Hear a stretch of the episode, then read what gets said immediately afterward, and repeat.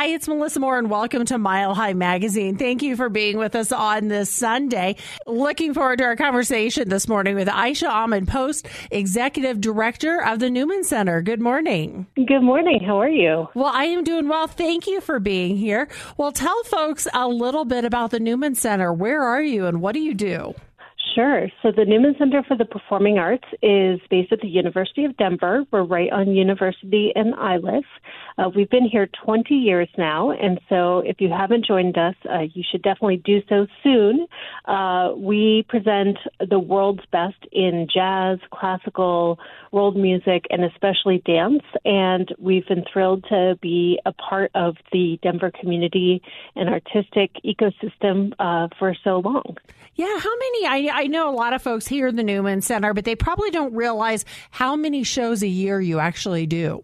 Yeah, so you know, uh, in in a non-pandemic year, we do about 300 shows a year, and we have uh, hundreds of thousands of people come through the doors because we have our Newman Center Presents series, which mm-hmm. is our signature curated series. But we're also the home of a number of Denver favorites, like the Pen and Podium series by the Denver Post, the Friends of Chamber Music.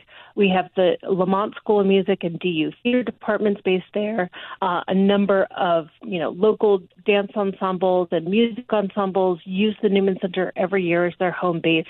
Um, so there's a lot of work from the community that we get to because we are sort of a jewel when it comes to uh, venues in Denver. Absolutely. And like you said, non COVID years, I mean, over 300 events a year, that is busy. we uh, we don't like to be bored. That's true. Yeah, that's it. You must not like to be. So how did so how did COVID impact you all at the Newman Center and what did you do? You know, so it was it was tough. I won't I won't lie to you. Uh, you know, we closed in March of 2020, and we didn't reopen again until September of 21.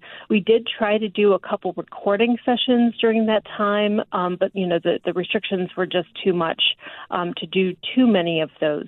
So we did offer a virtual series uh, featuring some of our national performers, so folks like the Jazz at Lincoln Center Orchestra and uh, the the Boston Brass, and those those were wonderful during the pandemic, but you know, I have to tell you that um, coming back into the hall in September of 2021, uh, people were just so excited to be back, and the enthusiasm was palpable. You know, you could tell. Didn't matter what mask or vaccination record or whatever, people were just thrilled to be back in person for live performances. I was going to say, there's nothing like live performances, live events. Tell me a little bit because you talked about it a second ago about the Newman Center Prevent, Presents series. What is that?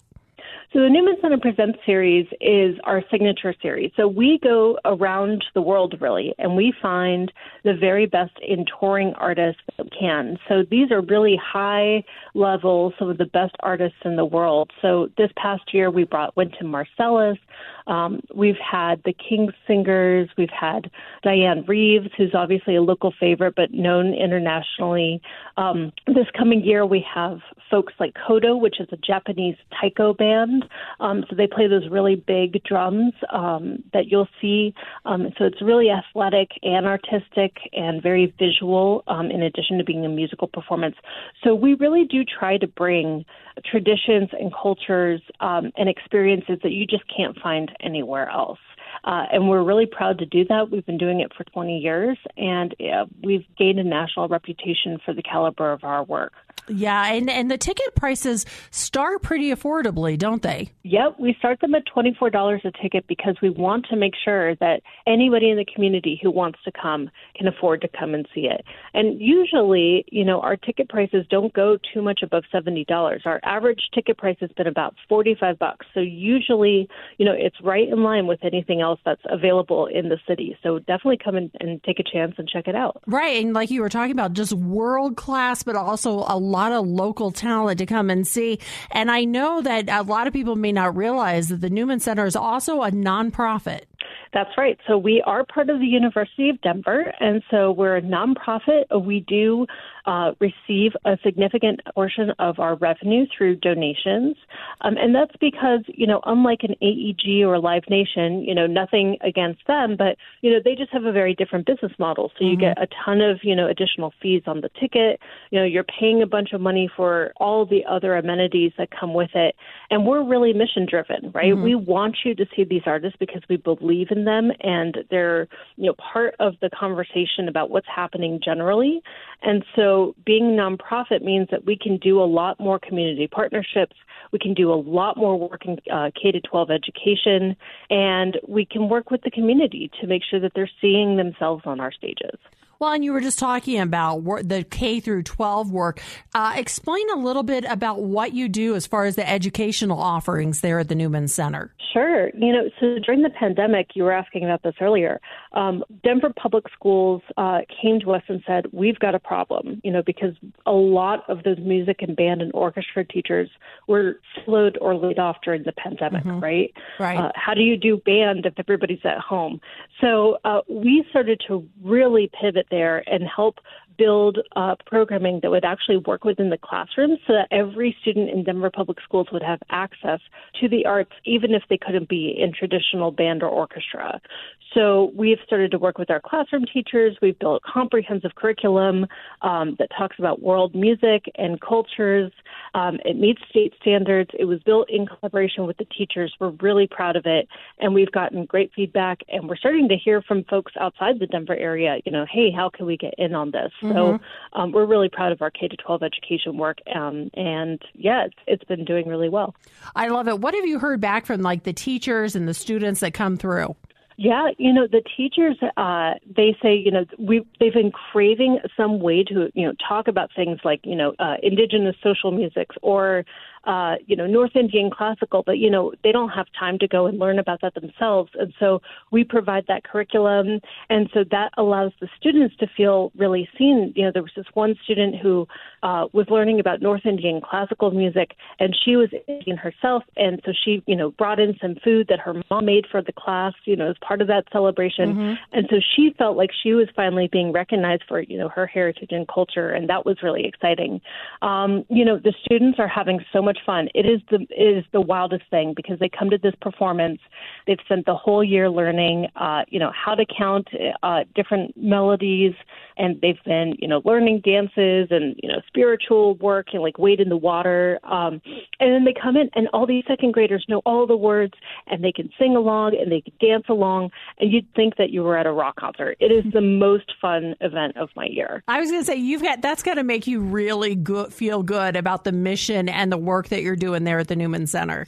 Yeah, and actually, there's been so much demand. We added a second show, so now 2,000 uh, second graders will get to have that experience this coming year. Oh, that is really exciting to hear. Well, tell me about this collaboration that you did with Carnegie Hall too. Yeah, so that uh, so the the collaboration with Carnegie Hall is called Musical Explorers, right? And so it is um, again really centering uh, things that weren't taught in your or my music classes, right? I know I never got to learn about you know um, salsa or cumbia or um, you know hip hop or any of these things when I was in school. Right. Me you know, neither. we really focused on classical music, and so it's really exciting to have these traditions part of the music education because the students respond to it because it's what their parents are listening to it, it's right. what they hear on the radio. It's you know, and so they're learning more about those traditions and what they mean and the people that built them uh, and then and then they really get a sense of where that music is coming from. And it just builds so much more appreciation and awareness of people around them who might not have the same values or, you know, background, but they, they can all come together around the music. Well, and it has to make the kids and teachers too feel a lot more inclusive.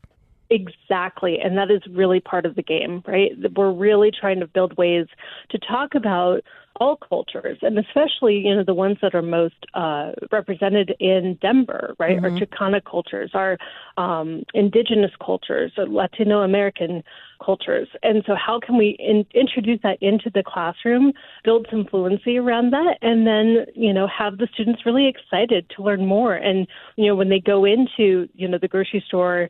Uh, you know, they hear they hear that song and they're like, "Oh my gosh, I know, you know that's salsa. Like I, mm-hmm. I know what that is. I know how to I know how to clap to that, right?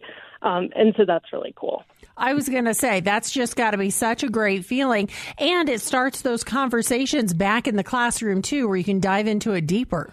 Exactly, right? So how do you learn history or social sciences or, you know, English even, mathematics, all of these things. The arts are connected to all of our experience as humans, right? And so it's a great way to reinforce what they're learning in the classroom for their, you know, standardized tests, but to do so in a really engaging and exciting way. Right. And something that's going to really stick with them. And, you know, as the arts has been cut from so many schools, I love what you're doing at the Newman Centers. I mean, it is so hugely important. Yeah. You know, we're, we're, we feel very fortunate to be able to lead in this way um, and to be able to collaborate in a really, you know, um, really mutually beneficial way with Denver Public Schools. It's great to hear, you know, feedback from teachers and be able to implement it quickly. You know, we're not coming into the classroom and saying, this is what you should be teaching your students. It's what do you need from us? What do you wish you had access to? We'll go and build that for you. Gosh, and what an incredible partnership for the teachers and the school district to have with you all. well, we feel very fortunate to have them as partners uh, because I learned so much through this program. Yeah, I bet. I know. Just talking to you, I feel like I've learned a lot too, and I'm excited about it. Well, tell me about Bandaloop that's coming up here on September 29th. Oh my gosh, I'm so excited about this performance. So, Bandaloop is a vertical dance company. So, what that means is that they're taking climbing ropes and harnesses and they are suspending themselves off the sides of buildings and using the walls of the exterior building as their stage. So it is a totally different dance experience than what you'll see, you know, in a regular concert hall. Um, it's different in every place that they dance because the walls of the building are different and the height of the building is different and there's windows and doors, right? Mm-hmm. So they incorporate that into what they're doing. And so this is actually our free community celebration of our 20th anniversary. So it is on Thursday, September 29th 4:30 to 6:30 so you can come after work. It's totally free on the DU campus, lots of parking. Um, and we have, you know, we'll have some food trucks, we'll have some uh, inter um, uh, intermissions, we'll have other dance companies and performances from uh, organizations around the city. We'll have, you know, a bunch of uh, educational information. So it, it's a it's going to be a really special night. I saw Bandaloop at their home base in Oakland, California. And I can guarantee you right now, you've never seen anything like it. I know. I'm trying to comprehend this because I feel like I saw a snippet of this at Cirque du Soleil where they were on the side of the building and, you know, Pink did something at a Grammy mm-hmm. performance years ago. But yet you're talking about dancers doing this for a while. Right. So, like, imagine if you were in a rock climbing gym with all those climbing ropes and all those climbers uh, jumped off the side of the wall and started dancing with each other instead. Yeah, it's so it's hard to even fathom. It sounds so cool. So I love that it's free. Uh, when is it again? And I mean, are tickets needed, or can folks just show up? You can just show up. So it's 4:30 to 6:30 p.m. on Thursday, September 29, down at the DU campus. Um, so right there, we'll have lots of signage, um, and it, it's totally free. Uh, bring your family. It's totally kid friendly, um, and it's like I said, you'll never see anything like that uh, in Denver anywhere else. I love that you already got a sneak peek too, so you know what you're talking about. Oh yeah, no, they're they're amazing. They were actually just on the BMW uh, tower headquarters in Germany, um, and they did a whole promo for BMW, and it looked just unbelievable. I mean, every time I see a video of these folks, uh, I just get more and more excited. Well, I'm excited for you. All right, so for folks that want information about Bandaloop, they also maybe want to find out what's coming up in this upcoming year. Uh, where should they go? What's the website and phone number? Yeah, um, so they can come to newmancenterpresents.com, uh, and that is our uh, that's our website. So you can learn more about buying tickets for our regular series. You can learn more about Bandaloop, which I said you know is is sold out, or excuse me, is is free. Um, so you do not need a ticket for that.